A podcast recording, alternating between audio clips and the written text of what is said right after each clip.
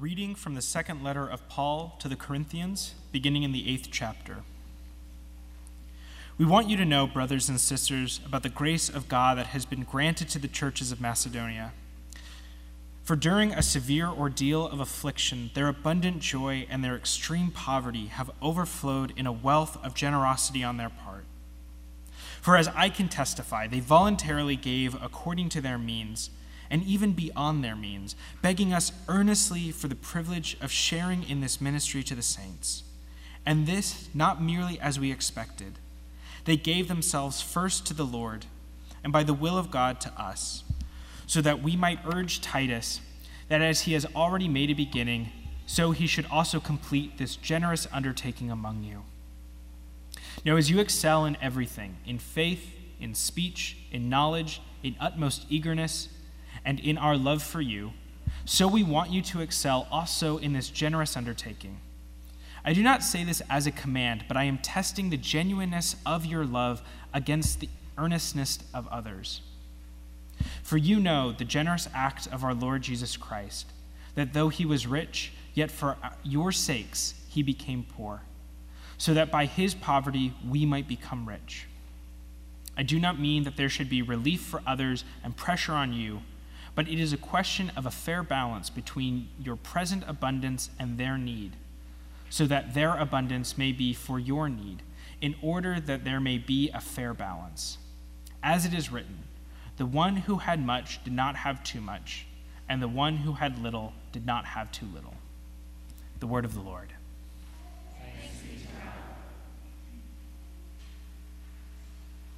May the words of my mouth and the meditations of my heart be pleasing and acceptable in your sight, O Lord, my rock and my redeemer.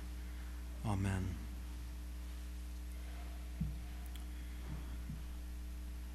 In Matthew 13, Jesus gives a series of parables about God's kingdom.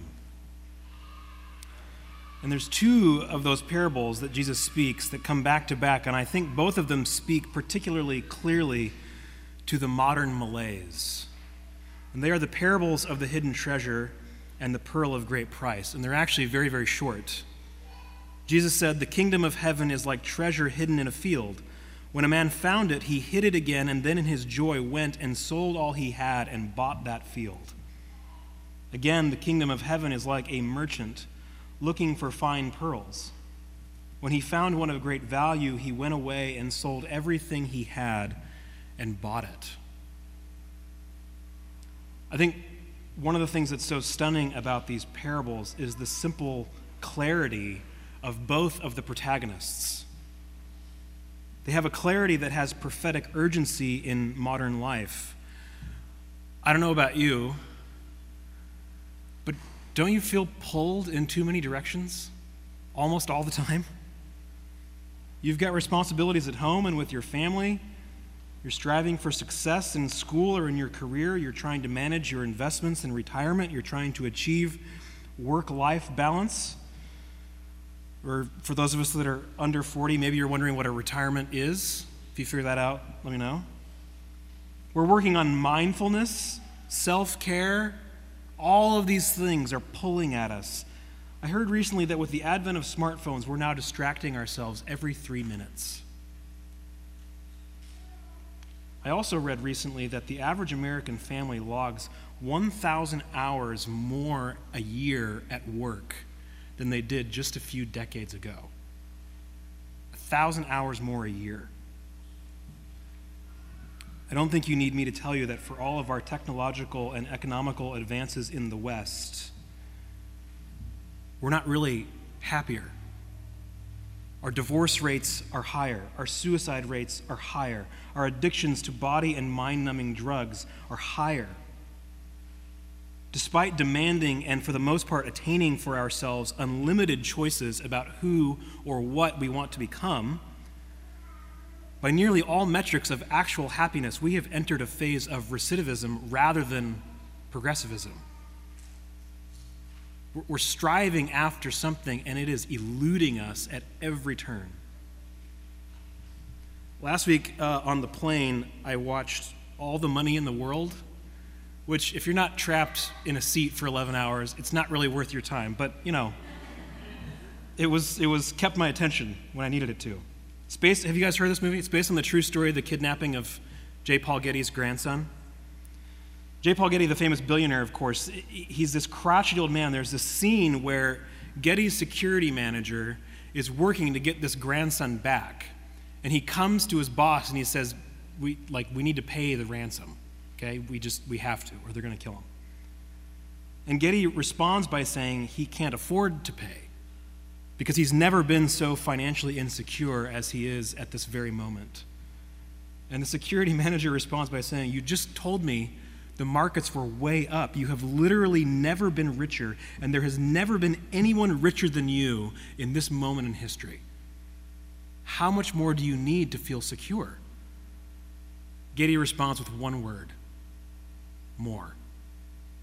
And if you think that this is just some Hollywood writer's way of surmising, you know, capitalist America gone wrong, there's actually a study that was done in recent years of the richest of the rich in the United States. And almost all of them said they felt financially insecure. There were people with hundreds of millions of dollars, and they said, I will not feel that I am financially secure in providing for my children until I reach a billion or another billion. Now, most of us are not on those phone calls, right? They didn't have my number for that survey. But I would dare say that at some level, all of us in this room have had our imaginations hooked by some version of the American dream. That if we could just join the right gym or go on the right diet or live in the right neighborhood, marry the right person, have the right career or the right number of zeros in our bank account, then we'll what? Find immortality? Deification? There's something in our imaginations that has been hooked by this idea that we can save ourselves if we can just get a little bit more. But one of the things that's so scandalous about the Christian story of the world, especially as it's on display in Christian scripture, is that pretty much all the suffering and destruction in the world can be traced back to this one core idea that we have demanded the right to define the good life in our own terms rather than submit our wills and our lives to the good life as God has defined it. Our version of the good life is self referential, it's self centered, and it opens up a bottomless pit of need and greed. It's just that most of us will never become rich enough to truly realize that it's bottomless, that all the money in the world won't actually satisfy us. Jim Carrey had just a brief moment of lucidness in an interview one time, and he said, I think everybody should get rich and famous and do everything they ever dreamed of so they can see that it's not the answer. Everything that he accomplished in his life didn't actually make him happy. And what's so jarring about these parables of Jesus in Matthew 13, of the hidden treasure and the pearl of great price, is that the protagonists each encounter something from outside of themselves, outside their value systems, that so captures their imaginations that they are willing to give up everything else in order to be captured by it. This is something that the ancients called single mindedness or single heartedness. And it's something I dare say that we would be willing to spend thousands of hours and dollars in therapy in order to attain. To have that kind of mental clarity and emotional clarity in our lives. To not be pulled in so many directions all the time. To have this one thing that so captures our attention that it sheds light and brings meaning to our every breath, every movement, every word, every moment of our lives. To be single hearted in St. Paul's second letter to the Corinthian church that we had read for us this morning, this is essentially how he describes the Macedonian Christians to the Christians in Corinth that they were single hearted, single minded. They had an order of purpose that was as clear and strong as a person finding buried treasure in a field and then exerting every energy, every resource to buy that field with the treasure in it. What was this singleness of mind and heart that the Macedonian Christians had? Paul says they gave themselves, first of all, to the Lord. They gave themselves, first of all, to the Lord. Paul here is setting up a contrast between the church in Macedonia and the church in Corinth.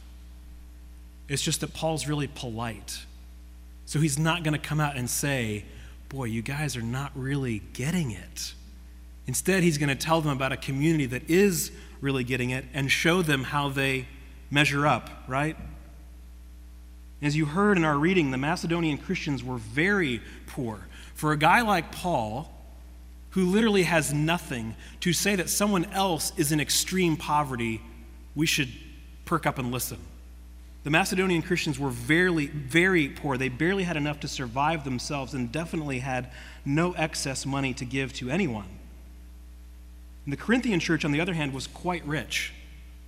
Maybe not each and every individual, but as a whole, by and large, they were quite wealthy and they had excess income to spare. And Paul begins to contrast these two churches in their response to a very particular need. The church in Jerusalem was also very poor and had immense needs, and the Corinthian Christians had actually talked a pretty big game about helping them out, but they hadn't yet followed through. Check was in the mail. The Macedonians, on the other hand, with their meager resources, had pulled together an offering for their brothers and sisters in the church in Jerusalem and had given with immense joy. As you heard Paul say, they were begging to be included in this opportunity to give. It was almost as if they were so poor that Paul wasn't even going to bother talking with them about it. And they're like, no, no, no. Give us the chance to give. And the reason that Paul gives that the Macedonians had been so generous, even in the face of their own lack, was due to their singleness of heart and mind. They had already given themselves away to the Lord. But what does that mean? They've given themselves first to the Lord.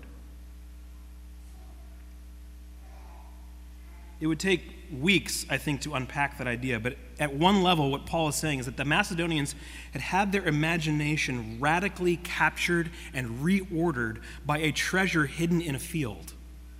That's what those parables are about. They're about someone realizing that everything else they've been chasing in their life is worthless compared to this one thing and the Macedonians encountered that one thing in the resurrected Christ and his gospel. And this brings us back to the deep scandal of Christianity.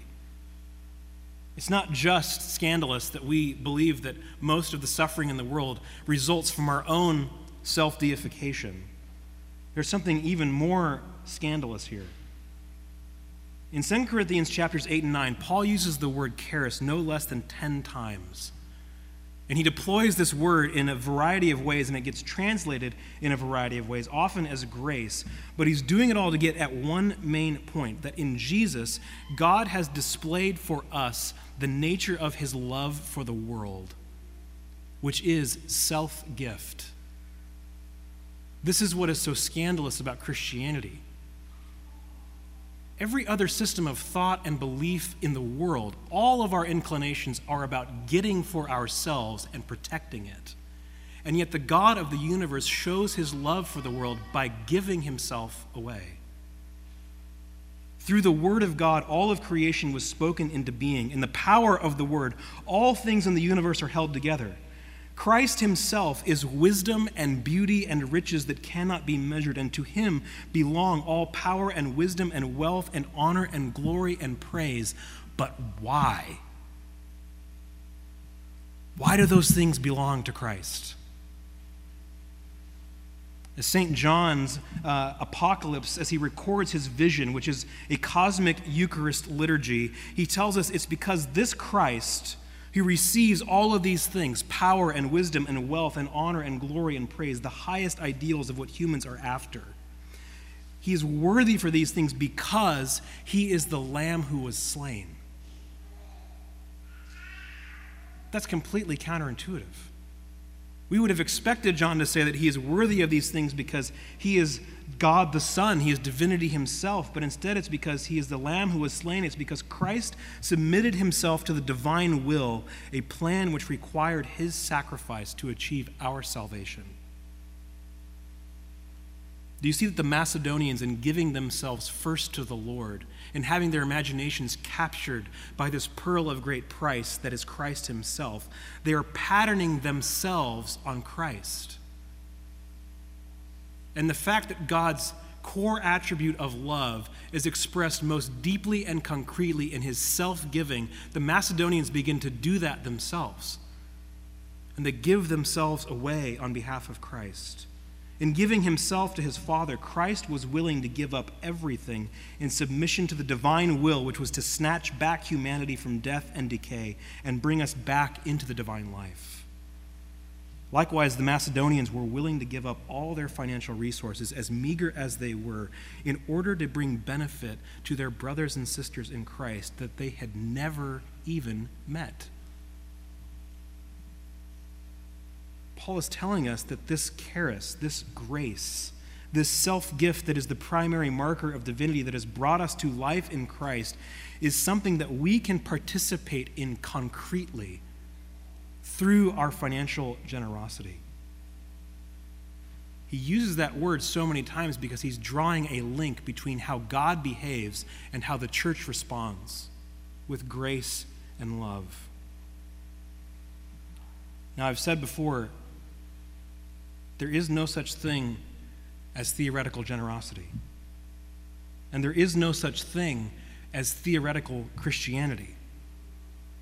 If you want to be a generous person, you have to act generously. You have to practice generosity. If you want to be a Christian, then you have to practice the ways of Christ. You have to impress yourself into the Spirit and be formed into the life of Christ.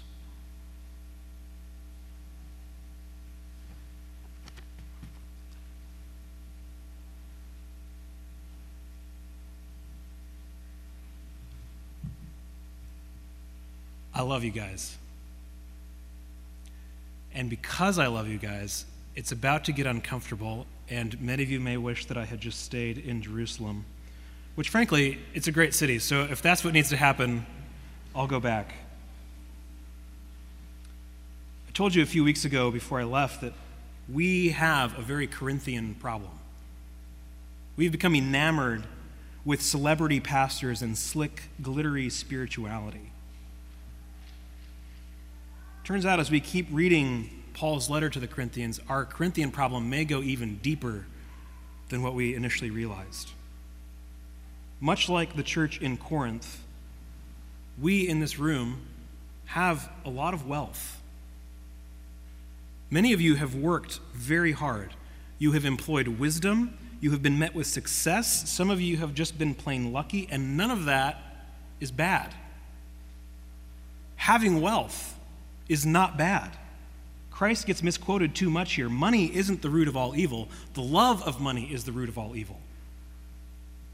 There's a cavern of distinction between those two things. But if I could model myself on St. Paul's address to the Corinthians here, I would like to get very, very practical as we end this little sermon. You should know I don't know who gives what here. I don't have a list of super donors. I don't recall ever coming to any of you individually asking money to fund a specific project. This is not me looking out and sort of pinpointing a few people, okay? Because I just don't know. I don't know who gives what. But I want to tell you a couple of global stories and then a couple of local ones as we close. The first is really the timing of this text from 2 Corinthians being read in our midst this morning is uncanny. Having just been to Jerusalem and now hearing that even in Paul's day, this is already an historic bishopric in the early church. When he's pleading with people to give to the church in Jerusalem, he's doing so because he's saying, This is a central city in the Christian faith. While we were in Jerusalem, we were addressed twice by the Anglican primate of Jerusalem, and he told us that Christianity in recent decades has dwindled from 17% of the population down to 1%. In the land of Christ's birth, crucifixion, resurrection, ascension, the place of Pentecost, the birth of the church, Christianity is near extinction. Do we not have an obligation to pray for and support our brothers and sisters in Christ in the birthplace of our faith?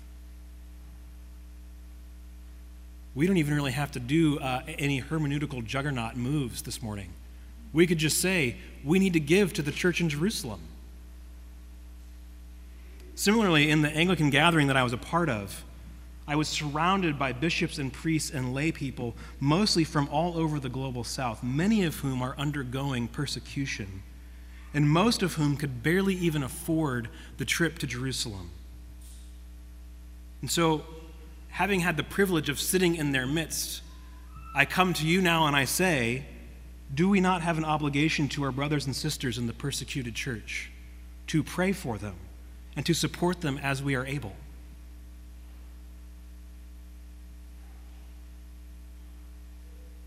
At a more local level, it's while I was in Jerusalem, of all places, that I was made aware of a, Hispanic congregation in the suburbs of Portland that is entering our sister diocese here as an Anglican church. These folks are going to be doing good and necessary work among people that, if you've spent any time in Oregon, you know have been historically disregarded and disadvantaged compared to most of us in this room. So, as soon as I find someone who can translate Spanish to English and the other way around, we're going to be reaching out to them to learn how we can support them and partner with them in their work. Because what else could it mean to be the body of Christ? I guarantee you these people are going to need our help, and we need to learn how we can serve them. And similarly, in another suburb of Portland, there's another small church that is just now entering Anglicanism in a sister diocese of ours. And we want to be a help and a support to them in any way that we can.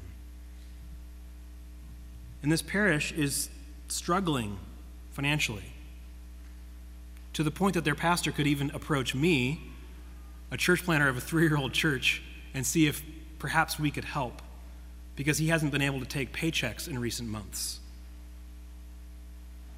What else could it mean to be partakers in the same Eucharist cup, to have participated in the same baptism, the same Spirit, the same mystical body of Christ, if we cannot provide for one another in this way? Now, I bring up these two local parishes not to suggest that we should only help other Christians or other Anglican Christians. Indeed, our generosity should burst forth to all people around us but rather I bring it up to highlight this reality.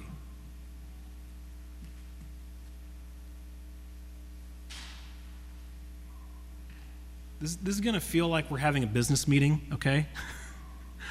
we're not. And I'll, I'll close the loop on that in a second. Uh, but I, I just, um, we have basically doubled in size as a parish in the last year and that's a work of God. I mean, I met someone outside this morning who wasn't sure if he was at the right place because I still haven't bothered to put a sign up.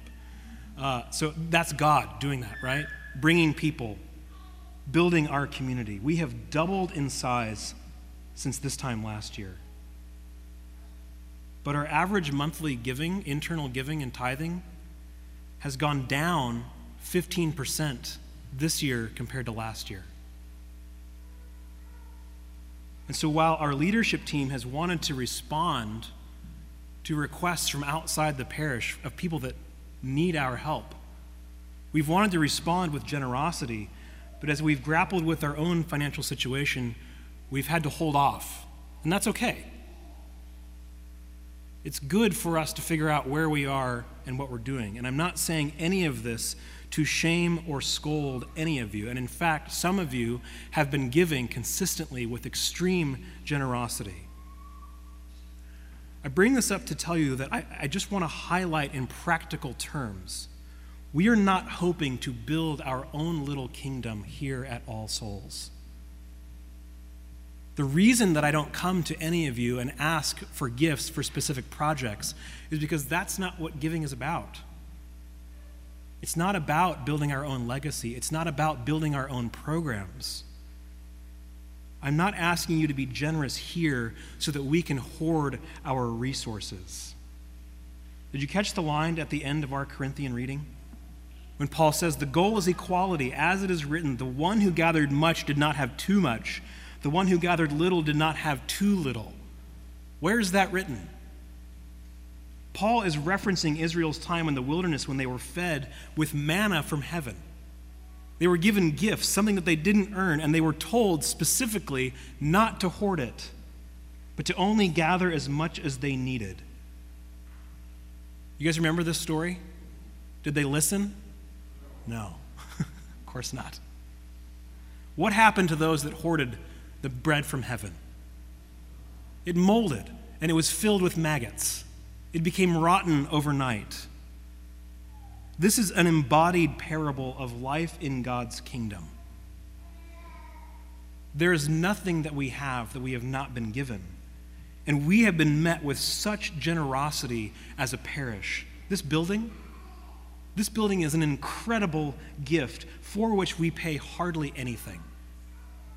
Barely even enough to turn the sidelights on.